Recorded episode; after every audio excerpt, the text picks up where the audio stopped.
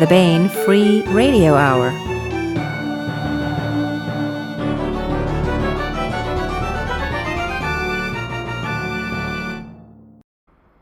Welcome to the Baen Free Radio Hour. It's a pleasure to have you along. I am Baen Associate Editor and your podcast host, David Afsharirad. Today, we bring you Sean C.W. Korsgaard's interview with Howard Andrew Jones about the second book in the Chronicles of Hanuvar, The City of Marble and Blood. Let's take a listen.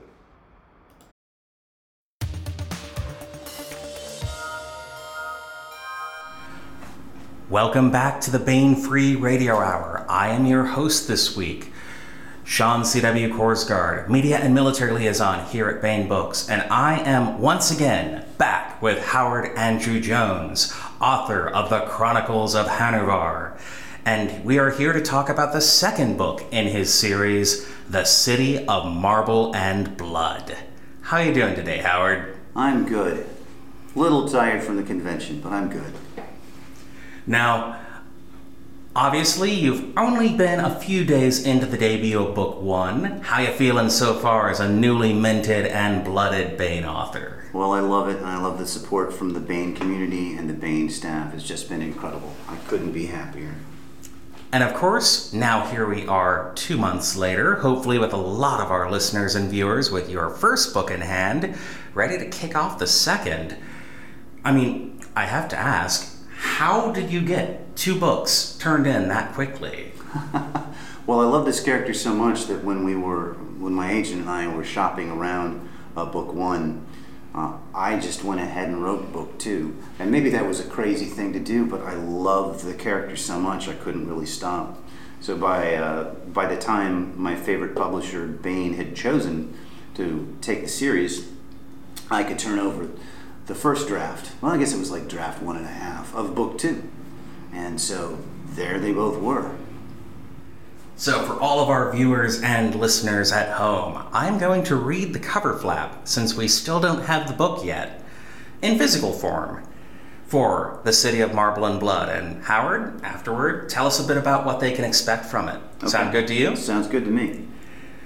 The Chronicles of Hanuvar continue. Sword and sorcery heroics abound. Gladiators, legionaries, scheming sorcerers, and dark gods have battered Hanuvar but not stopped him.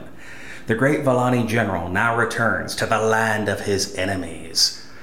You have some of the best cover flaps. And Baen, we have great cover flaps, don't we, listeners? Anyway, Hanuvar had pledged to find the remnants of his people scattered into slavery across the whole of the peninsula. This time he had no army to help him.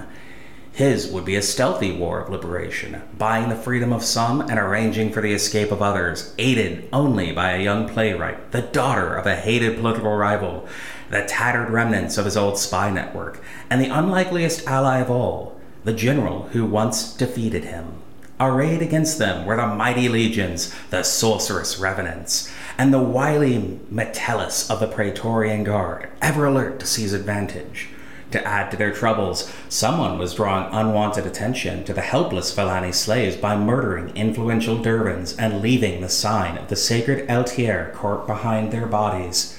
Someone who might well be Hanuvar's lost daughter, who'd fought her way from captivity and was even now being hunted throughout the countryside. Worst of all, a magic attack had left Hanuvar with a lingering curse that might change him forever or lead him to an early grave. Yeah, Hanuvar's up against it again. I mean, he's up against it in book one, so he's up against it in book two if you thought things were going to get easy. He's fighting behind enemy lines as usual, but now he's in the heart of the Empire. And that was one of these striking things. Compared to the first one, which very much felt like he was at the fringes on the frontier, here we're in the beating heart of Derva, the Rome equivalent. And you really flesh out the city and do some interesting stories with that. Well, thank you for that. I had an awful lot of fun doing it. It was easy. Well, it wasn't easy, but I had so much fun it was easier. Now, you also bounce back and forth between a ton of genres with this. Like, what was you do a detective story, you do a heist story. and what was some of your thinking behind, I guess, bouncing back and forth between all these different stories in the setting? Well, from the beginning, I mean, even in book one, I wanted anytime you start a new episode of Hanuvar, because it really is, it's like episodes of a TV series that end in a season climax. Every time you start a new episode, I don't want you to know what you're going to get. It's like uh, Forrest Gump's famous box of chocolates, right? If every one of them was, oh no, there's a monster loose. What monster is it? Now I will hunt and kill it. Which, uh, admittedly, that can be fun, but I didn't want to do that route. So each story is going to feel a little different, and so I'll they're all sword and sorcery. But this one might have, he's investigating a mystery. This one, he's got to arrange a heist to get funding to fund his efforts. This one's more of a escape. He's got to arrange a complex breakout. Uh, and then, of course, there's the more standard ones where there is a monster involved or some sort of super, supernatural hunter. Um, plus, I just like variety, and I had lots of, I have so many ideas for stories to tell about Hanuvar. I just wanted to go do them. I have many more on their way. And you also really expand the cast in this volume. We not only get to see our favorite playwright return, but Cyprian, Hanuvar's rival Dervan General, makes a rather spectacular return to form in this volume. Yeah, you'll get to hang out with him uh, a couple of times, especially, yeah, there's, get to spend some high quality time with him in one of the stories. And you also add some nuance to the Volani survivors. Like you have a family of collaborators come into play in this book. That's right. Um, sure, this is a heroic story, um, but things aren't necessarily black and white. There's um, there's various shades of gray, and what can I say? I just figured that would be an interesting complexity, and so I, I dug into it and some of them um, some of them were doing it for the wrong reasons and some of them were doing it because they didn't have much choice and yet you handle those shades of gray with you have at least a shade of some sympathy to pull on with even your most detestable characters which is something i've got to love well hopefully no one feels much sympathy for the terrible revenants who are kind of like the gestapo or the stasi but other than that yeah i try to I try to, uh, um, you know, I mean, we even have a little sympathy for the emperor, who's terrible, right? But I tried to make him so at least he's understandable. And I think that uh, you know we get to meet his uh, his adopted son, who's really not that bad a guy. And of course, Hanuvar finds himself stumbling through collaborators, resistance cells, loyal soldiers of the empire and those who seek to seize its methods for its own, and ever the man who finds the way to be the man everyone needs, isn't he? Yeah, that's kind of the point, right? Yeah. He's, um, uh, it's all about taking care of his people, and so he will go to any length to do that, except he's a man of honor and integrity. So there's lines he won't cross. And I do want to talk about one aspect in particular because you laid some hints in the first volume, and we get to see some exciting stuff throughout this volume, and I assume moving forward. You really play up the fouler, stranger, magical aspects. I mean, the first thing I'd like to talk about is, without spoiling too much, because this is the first story of the second book, let's talk about Hanuvar's curse and what gave you the idea of putting him under this for only the second book in the series?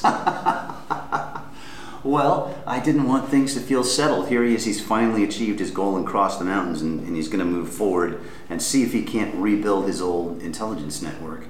Um, I wanted to throw an added wrinkle in there, and I don't know where the idea came from. Um, there it was, and I took it and I ran with it, and I had fun.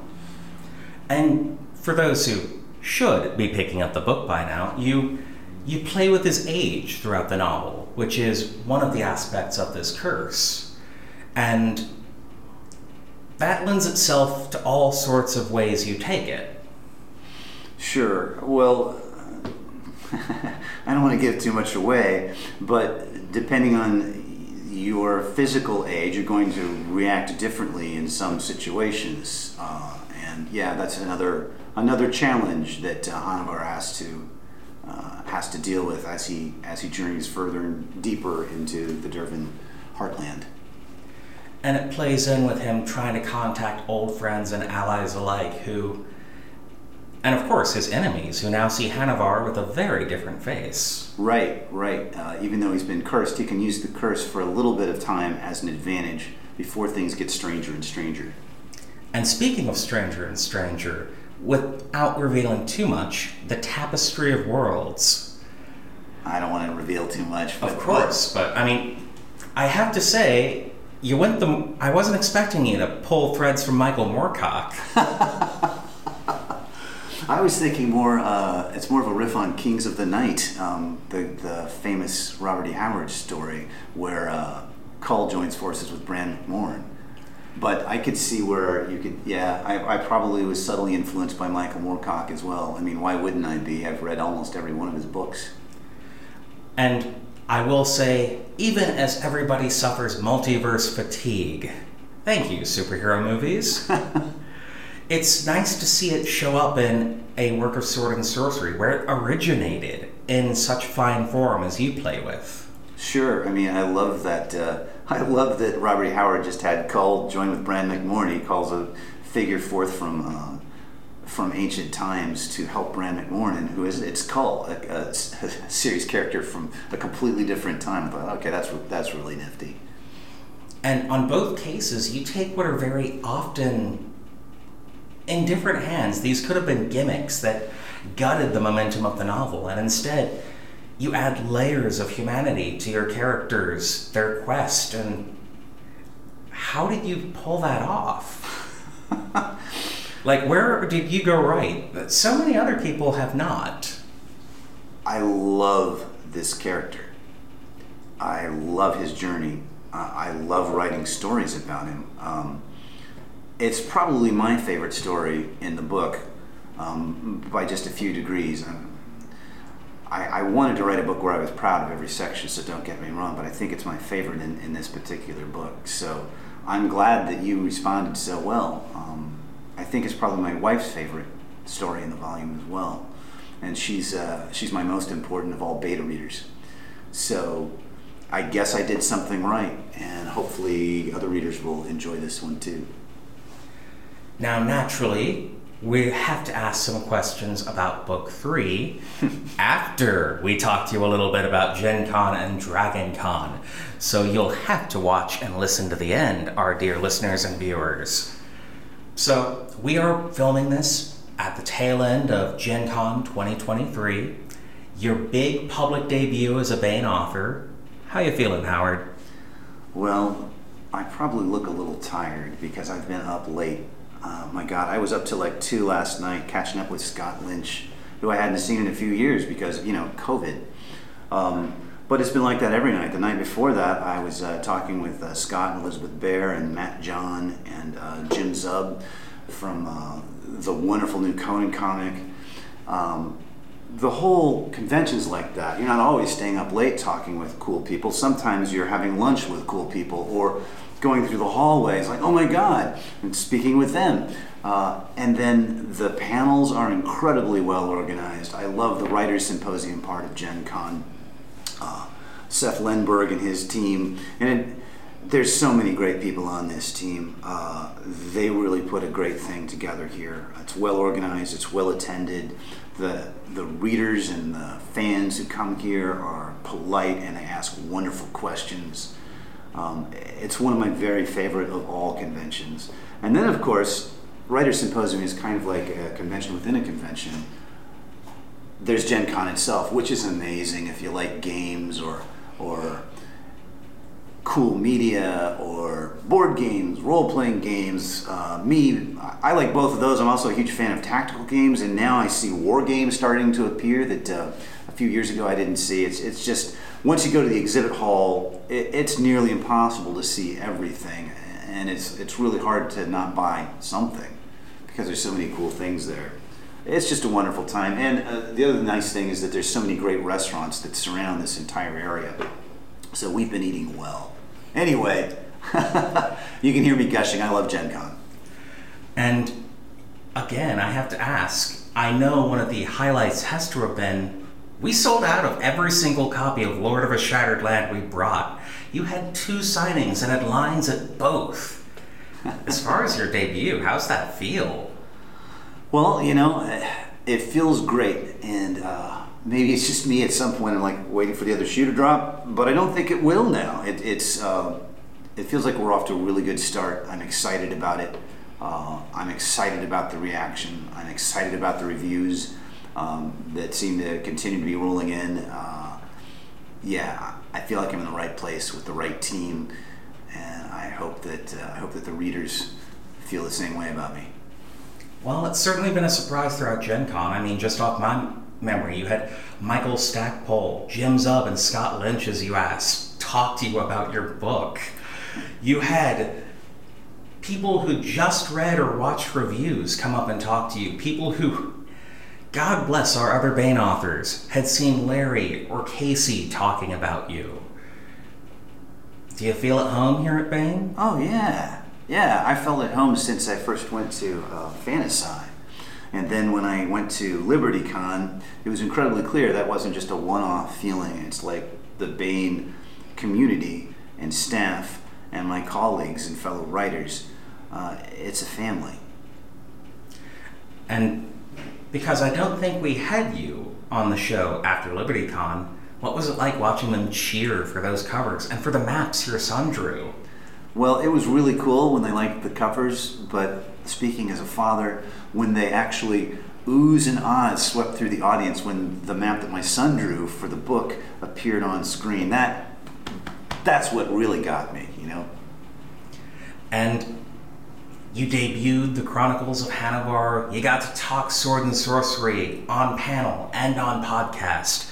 You got to swap stories from the debut line with Jim Zub, Conan and Hanuvar at the same table. Well, that was pretty cool. That was really cool. Where's that leave you feeling about the genre and where it's going from here? Especially as we're watching it now, Baen's big summer of sword and sorcery has made its statement and charged forward. It feels like there's numerous ways that sword and sorcery is rising in interest.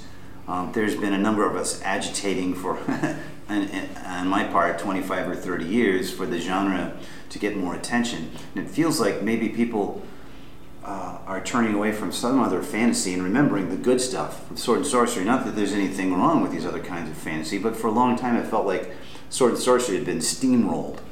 And we have the success of the new Conan comic, uh, Jim Zub's baby here. Uh, just it, it, outsold Spider-Man in the first issue. Spider-Man. Um, and then we have the Summer of Sword and Sorcery with Baen. And then we have all of these small publishers who are getting more and more attention and traction with their projects.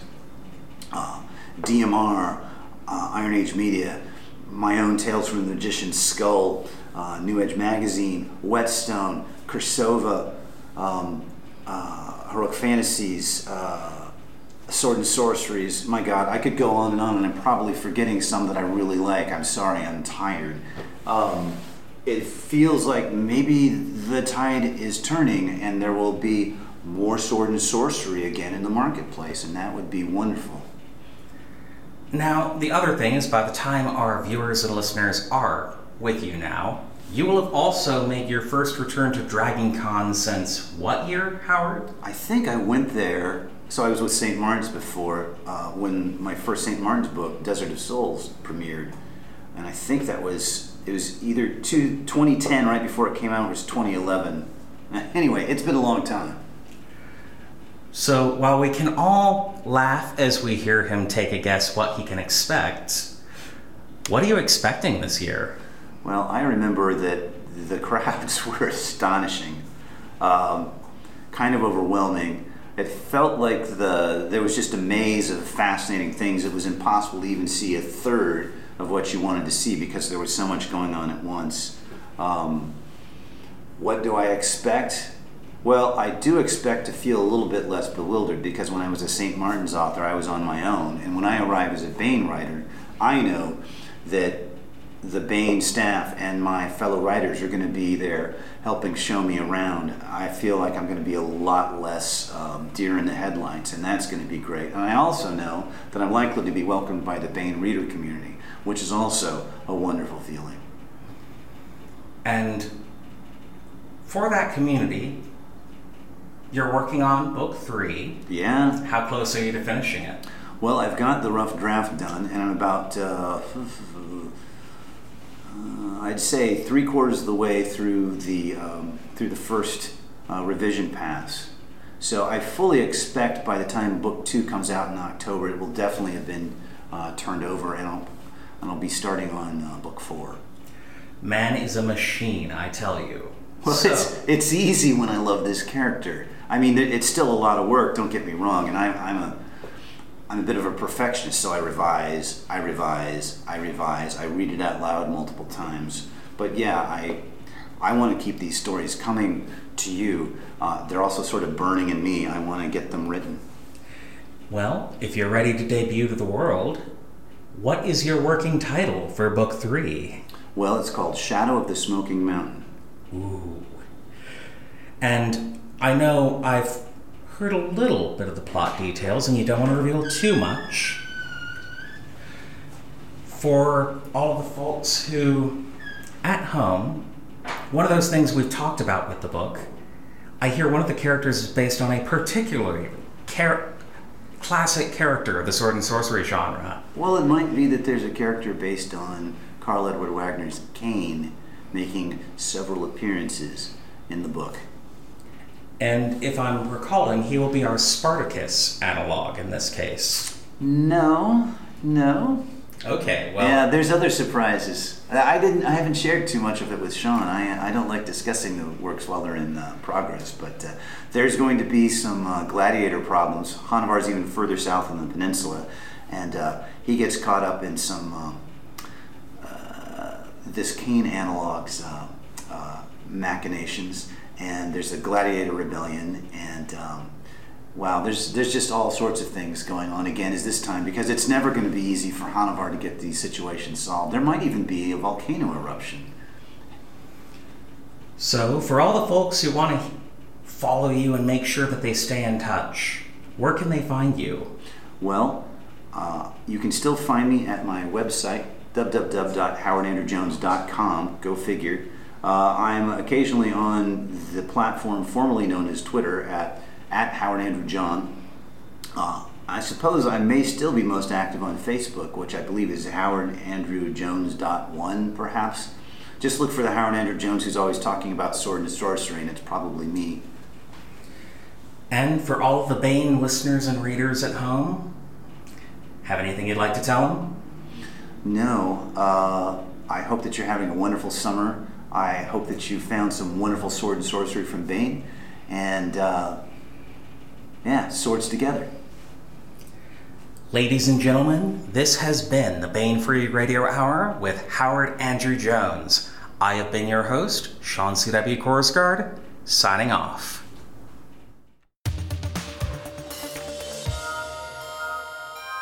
And now we bring you our audiobook serialization of Tinker by Wen Spencer.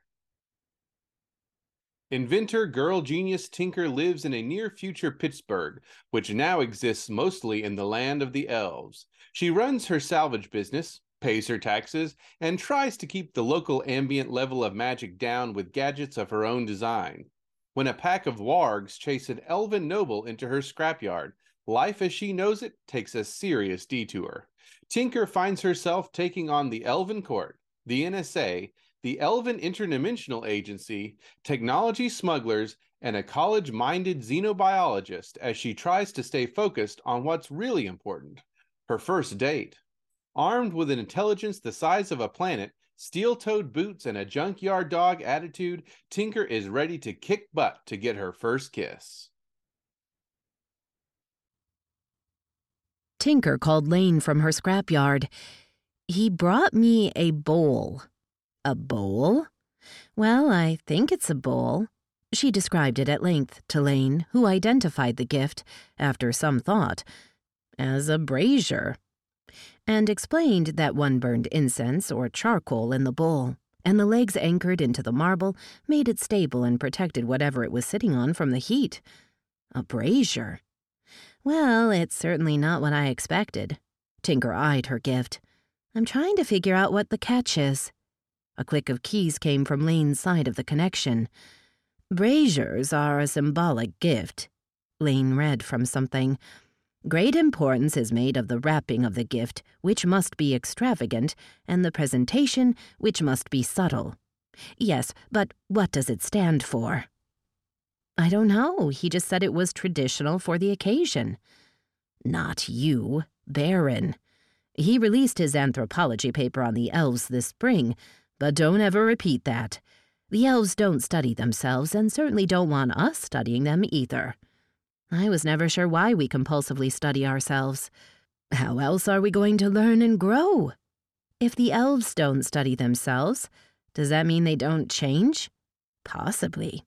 We certainly haven't been able to pry any information out to indicate that they have. There was a pause, and Lain murmured softly, skimming the info in front of her. Tinker, what did you talk about with Windwolf? I'm not sure. You know how it is to talk to them. It's worse than talking to you. Why? The brazier is a customary gift for what Baron only terms as delicate arrangements. I don't know what the hell that's supposed to mean. Apparently, accepting the gift implies agreement to the arrangements. Tinker yelped, as the only delicate arrangement that sprang to mind was sex. We didn't talk about any arrangements. At least, not that I can remember. Doesn't this Baron list anything? He says that this information was told to him in passing, and that when pressed, the elves stated that it wasn't a ritual that would occur between elf and human. Tinker made a rude sound of negation. Maybe Baron has it completely wrong. What did you talk about? Horseshoes, oil can, his family. Tinker glanced in the mirror and yipped in surprise at her reflection. Tinker, what the? A triangle of blue marked where Windwolf had kissed her on her forehead. The spot wouldn't rub off, even with spit. He marked me, somehow, after I accepted. There was a long silence from Lain's side, and then, I think you should come over. Tinker and Oil Can had laid claim to an old parking garage between her loft and the scrapyard thus convenient and inconvenient to them both. It easily held the flatbed, her hover bike, and whatever miscellaneous vehicles they'd picked up and refurbished. Tinker went round to the first bay and coated open the door. Her honey baby waited inside, gleaming red. She'd traded a custom built Delta model hover bike for a custom paint, detail, and chrome job at Chernada's. Oil Can bitched that she was ripped off because the detail job was so simple gold pin striping on a redshift paint job. But hell, it was perfection. She suspected that he bitched mostly because her own custom deltas were the only serious competition she had on the race courses, and every custom job she did chipped away at her odds of winning. Oil Can's loyalty wouldn't let him bet against her, but he liked to win. Well, he'd have to get used to it. The Gamma models were being mass produced by a machine shop on the south side, kicking back a royalty to her for the design. At the moment, she was the only one who seemed able to grasp all the physics involved to make modifications. Sooner or later, someone would be able to bend his or her mind around the whole concept and beat Tinker at her own game. It was how humans worked. She swung her leg over the saddle, thumbprinted the lock, and hit the ignition button. Ah, bliss, the rumble of a big engine between one's legs. She eased down on the throttle to activate the lift drive. Once the Delta actually lifted off of the parking studs, she retracted them and walked the Delta out of the garage. Once past the door sensors, she clicked the door shut. She opened up the throttle. The Delta soared up and forward, the lift drive providing altitude, while the spell chain provided the actual forward torque. Simple physics. Sooner or later, someone would twig to what she'd done. Tinker set the dish of whipped cream beside her bowl of strawberries. Lain was the only person who seemed to understand the correct ratio of topping to fruit, which was three to one. Have you found out anything more about the brazier or the mark? Well, there's this. Lain put a slicky down in front of Tinker. These are photos taken during the signing of the treaty. Look closely at the elves. Tinker thumbed through the slicky's photos, dipping the strawberries into the whipped cream and idly licking it off. Despite the president's acting career, the humans looked positively dowdy next to the elfin delegation.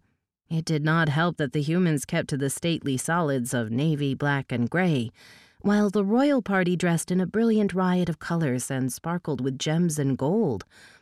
So vivid was the elvish beauty that it crossed the line of believability and became surreal, as if the images next to the drab humans were computer generated art.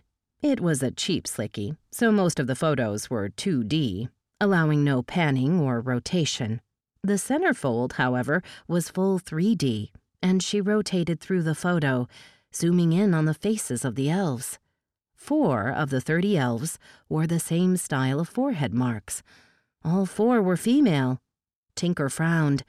The sample size was too small to use as a base for any good conclusion, but the marks certainly seemed to be a female thing only.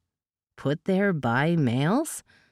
All four marks were of different colors red, black, blue, and white, and shape. As she studied the one in blue, she recognized the female as the high caste elf at the hospice, the one who had called her an oil can wood sprites. In the shadows of the parking lot, Tinker had missed the mark. What had her name been? Sparrow something or other. Tinker dipped her currant strawberry for the second time and studied the blue mark on Sparrow. Was it the same mark, or just the same color? Do you have a mirror? Lain went off to her downstairs bathroom and returned with a small hand mirror. They carefully compared marks. No, they're not quite the same, Lain announced after several minutes. Tinker grunted. What do you suppose it means? I don't know, Lain said, but you seem to be in good company. This is the Royal Majesty herself and her court. They're the world leaders of Elfhome. Good company or not, she didn't want to be part of it. In her book, elves made colorful neighbors, but she was glad not to be one of the family. She'd seen enough of their stiff formality and casual cruelty between castes to know it would drive her nuts. Tinker started at another familiar face. This is Windwolf. Lain leaned over to check the photo. Yes, it is. Tinker realized that despite a growing awareness that Windwolf was important in the local politics, she didn't know exactly what his title was. This might be a silly question, but who exactly is Windwolf? Lord Windwolf is the Viceroy of the Western Lands. Viceroy? Before Tinker could ask what that meant, the doorbell rang. Looks like I have company, Lain said, reaching for her crutch. What am I? Sauerkraut and kielbasa? Tinker muttered. Hush, my little pierogi, Lain called back as she limped up the hallway to the front door. Tinker considered the photo of Windwolf as Lain answered her front door. Tinker had thought him stunning the few times she had seen him, but now she knew she hadn't yet seen him at his best. The creature in the photo seemed as untouchable as a god. Lain's visitor, in a deep, raspy male voice, introduced himself as the son of her fellow crew member who had died in the training exercise that crippled Lain. I don't know if you remember me at the memorial. I was about five at the time. That drew Tinker out of the kitchen. Lain stood, apparently rendered speechless by the sudden appearance. The man was in his early twenties, tall with a shock of black hair and a long, sharp nose. He was in biking leathers, wore a pair of sunglasses, and had a helmet tucked under his arm. Tinker recognized him with a start. He was a motorcyclist she and Oil Can had seen nearly hit on shutdown day. I thought you might be a half elf. He looked at her, frowning, and the frown deepened. No, I'm not, lady. You're mistaken. Tinker, Lain admonished with a single word, then turned her attention back to the man. I remember you. My, how you've grown. But children do that, I suppose. You were such a grieving little boy. I don't think I heard you say a single word that day. It was long ago. I've moved past that, he said. Riki was your name, wasn't it? He nodded. Yes, you do remember me. I was afraid that you wouldn't. Your mother spoke a lot about you before the accident. Lain indicated Tinker. This is Tinker, who is very worth knowing. Riki turned to look at Tinker. She reflected in his sunglasses. He nodded and turned back to Lain. I was hoping you could tell me about my mother. You stranded yourself on Elfhome just for that? No, I'm going to be attending the University of Pittsburgh once fall classes start. I've got a grant from Caltech as part of my graduate studies. I showed up a little early so I'd have a chance to experience Elfhome fully. It would be exploring an alien world, just like my mother hoped to. Lain clicked her tongue over what she certainly considered the folly of youth. Tinker had heard the sound often enough to recognize the thought behind it. Pitt is a shadow of what it was. It's barely more than a community college right now. Well, there's not much to be done about that now. You're here. The question is, what is to be done with you now? Do you have a place to stay? Money enough to last? I have the grant money. Riki tapped a breast pocket, making paper inside wrinkle loudly. It's supposed to last me six months, but I've got to make it stretch to nine. I'm hoping to find a job and a cheap place to stay. Housing shouldn't be too hard. It's summer. Just find some place that looks empty and squat, Lain said, and limped back to the kitchen. Come have something to eat and drink, and we'll consider work. Riki followed Lain, glancing around with vivid interest, pausing at the doorway of the living room to scan it fully. It's a nice place you have here. I expected something more rustic. They talk about how backward Pittsburgh has become, cut off as it is. I half expected log cabins or something. Lain laughed from the kitchen. Tinker had stayed in the foyer. She picked up her helmet and called, Lain, I'm going to go. Lain came to the kitchen doorway. You stay. Into the kitchen. Tinker put down the helmet and obediently went into the kitchen. One didn't argue with Lain when she used that voice. Why? All the positions up here on the hill are government funded. All hiring has to be written out in triplicate and approved in advance. You have more contacts than I do down in the city. Tinker winced. Lain, I'm not an employment agency. Riki regarded Tinker with what seemed slight unease. It was hard to tell with the sunglasses. You seem too young to be anything but a high school student. Tinker stuck her tongue out at him and got smacked in the back of the head by Lain. Behave. Lain filled the tea kettle and set it onto the gas range. Tinker is much more than she seems. She's probably the most intelligent person in Pittsburgh. Now, if she could learn a bit of common sense and get a more rounded education. Lain, Tinker growled, I don't want to beat that horse right now. Then be nice to my guest. Offer him a job. I doubt if he wants to do demo work at the yard, Tinker said. He certainly doesn't know anything about magic, and it's nearly as unlikely that he knows anything about quantum physics. I've got a master's degree in quantum physics, Riki said. Eat crow, little girl, Lain cried, laughing at the look on Tinker's face. Riki startled at Lain's reaction. You're kidding, Tinker said. I'm going to do my doctorate on the quantum nature of magic. No one has done research on magic in its natural state. That's why I'm studying at Pitt. If you want to learn about magic, you need to work with Tinker. She's the expert. No, I'm not. Elves are. True, true. Their whole society seems to be based on the ability to cast spells. Lain laughed, putting out cups. But that does him no good. Not as closed mouthed as they are.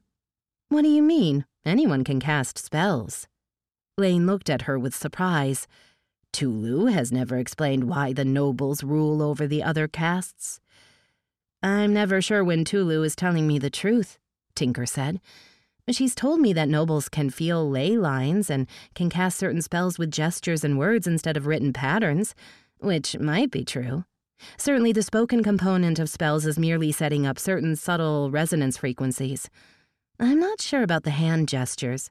Written spells follow a logic system similar to the and or gates of computer circuitry, creating paths for energy to follow toward a desired effect. The only way I could see it working was if somehow the noble's body replaces the circuitry. She fell silent, thinking of energy following fingertips, while the hands moved through the pattern of a spell. The ability to feel ley lines could result by simple bioengineering an organ like the inner ear that was sensitive to magic. How would you manipulate magic with your hands? She looked at her own oil stained hands, the left one with its new patchwork of pink scars. With what she knew of biology, it was unlikely that they fitted new organs into their fingertips, unless it was on the tip of the bone, or perhaps their fingernails. She flexed her fingers, as if typing. She supposed fingernails would work, although if one could engineer it so each finger bone had a separate function, then each finger could perform three functions instead of just the one. Tinker! Tinker! Lane interrupted her thought process. It might work that way, Tinker conceded. She added, Tooloo also tells me stories about elves making gems or frogs falling out of people's mouths when they talk. And unless you have an n dimensional space filled with frogs, it couldn't work. Besides, what would the frogs eat? How would you deal with the heat they generated packed together like that? I suppose you could use that energy to move a frog into our dimension. A smile spread across Riki's face. I like how your mind works. That startled Tinker into silence. No one had ever said that to her. If you hire him, Lain said, pouring tea out, every minute he frees up you will have for fiddling around with your inventions. Tinker opened her mouth and shut it on a protest. She remembered the condition of the offices, her workshop still on the back of the flatbed and thoroughly splattered with blood. Suddenly, the idea of having help, and thus more time, was seductive, and Lain knew it. That's not playing fair. I don't like wasting time. Tinker frowned. The words sucker for strays on her forehead were coming into play. Well, I could offer part time at minimum wage, but nothing more than that. Tooloo might have some work. He looked at her for a minute and finally said, I don't know if this is rude. I don't know elf customs. But what's the mark for? Speaking of casting spells with just a gesture, Tinker rubbed at her forehead, wondering how exactly Windwolf had marked her. I don't know. We were just trying to figure that out. Lain looked troubled. That worries me. Why don't you see Maynard about that? You should find out why Lord Windwolf marked you. The Viceroy? Riki asked. Tinker got up, annoyed that this newcomer knew more about Windwolf than she did. Look, if you want the job, show up at my scrapyard tomorrow morning. Lain can tell you how to get there. And I'll need to see your papers. I'm not getting into trouble with the EIA for hiring an illegal immigrant. Lain gave her a look of disapproval, but Tinker clumped out. She'd had enough motherly scolding for the day.